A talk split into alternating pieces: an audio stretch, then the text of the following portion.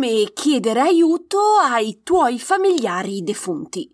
Questo è l'argomento di oggi. Benvenuta al mio podcast Viaggio alla scoperta della spiritualità. Sono Sara Ottoboni e ogni settimana condivido con te spunti, ispirazioni e strategie per aiutarti a connetterti con più fiducia alla tua parte spirituale. Quindi se ti attraggono le tematiche della spiritualità, sei nel posto giusto. Sei pronta ad iniziare il viaggio alla scoperta della tua spiritualità? Iniziamo! Ben ritrovata, spero che tu abbia trascorso una bella settimana. Come ho annunciato, oggi parliamo di familiari defunti e come ti possono aiutare nella tua vita quotidiana. Come ho già annunciato e spiegato in dettaglio nella puntata 22, i nostri familiari defunti fanno parte del nostro team spirituale, però non hanno un ruolo predominante perché sono delle anime un po' come noi che stanno imparando, che stanno evolvendo, quindi non sono veramente delle guide esperte e quindi il loro ruolo principale e obiettivo è quello di proteggerci. Dopo la pubblicazione del, dell'episodio 22, un'ascoltatrice mi ha contattato privatamente e mi ha chiesto: Allora, Sara, se hanno questo ruolo secondario, cosa posso chiedere ai miei familiari defunti? Se ti poni la stessa domanda, ecco a tre eh, momenti in cui puoi chiedere aiuto ai tuoi familiari defunti puoi chiedere di esserti accanto in momenti speciali. Per esempio, eh, nel momento del matrimonio puoi chiedere di essere presenti per assicurare che tutto funzioni perfettamente e serenamente. Per quanto mi riguarda, ho eh, partorito e ho chiesto ai miei quattro nonni di essere presenti, soprattutto nel momento in cui eh, l'anestesista mi ha fatto l'epidurale per il cesario. E erano tutte e quattro lì davanti a me e non ho assolutamente sentito nulla. Il cesare è andato benissimo e mi sono pure divertita con il team sanitario presente in sala operatoria, quindi puoi immaginare, lo rifarei domani. quindi puoi chiedergli in, di essere accanto a te in momenti speciali. Oppure puoi chiedere di venirti a salutare o a farti compagnia nelle giornate un po' più solitarie o malinconiche. Eh, per esempio, gli puoi chiedere di manifestarsi mostrandoti un simbolo in particolare, per esempio mostrarti una lucertola o un triangolo giallo, oppure una mela mangiata, no? Ehm, per farti l'obiettivo di tutto ciò è per farti sentire che non sei sola e sono con te in quella giornata particolare. Inoltre, una cosa molto interessante, puoi chiedere ai tuoi familiari defunti di darti dei consigli nel loro settore di competenza. Per esempio, se tua nonna era un ortopedico, puoi chiedergli di darti un consiglio in merito a come gestire al meglio la tua storta.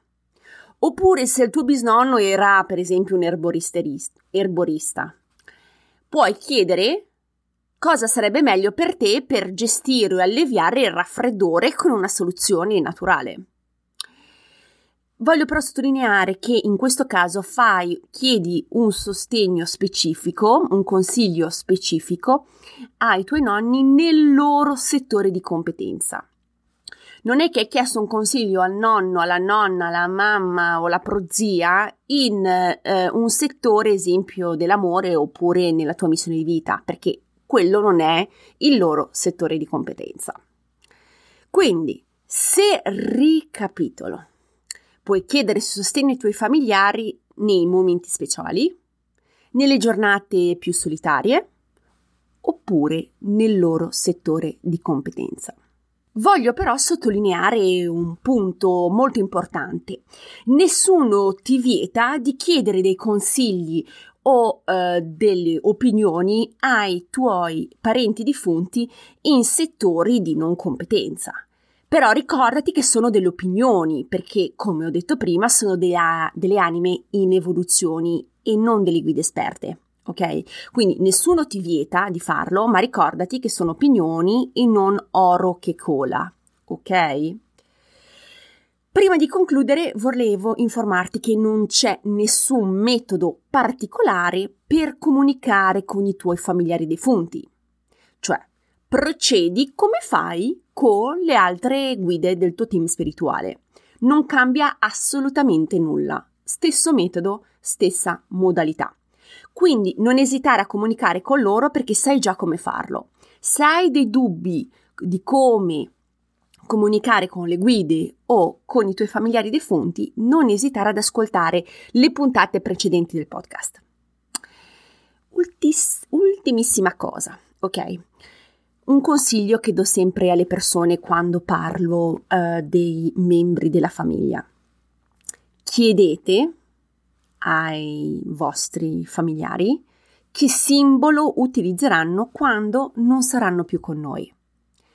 Lo so, non è semplice chiedere a tua nonna di dirti che simbolo indizio animale utilizzerà per salutarti o darti un consiglio quando non sarà più con te. È delicato, lo so, perché comunque si parla di morte, quindi non è una cosa simpatica. Però ti assicuro che farà bene sia a te sia al tuo familiare. Perché? Allora, farà bene a te in quanto non dubiterai mai e poi mai del simbolo che vedrai, perché sai che ti sei messa d'accordo con questo membro della famiglia prima eh, della, del, della sua disparizione, quindi sarai sicura al 100% che quel simbolo è associato a questo eh, o animale associato a questo membro della famiglia.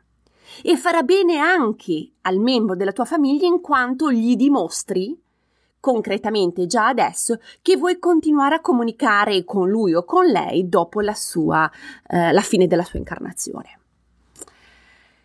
Spero che questa puntata sia stata utile, che ti sia stata d'aiuto. Eh, non esitare a contattarmi ehm, se hai delle domande o dei dubbi, sono sempre a tua completa disposizione. Tutti i dettagli ehm, per dove, dove comunicare con me sono nella didascalia della puntata. Mi resta che ringraziarti dell'ascolto e ci sentiamo la settimana prossima. Un abbraccio forte. Ciao.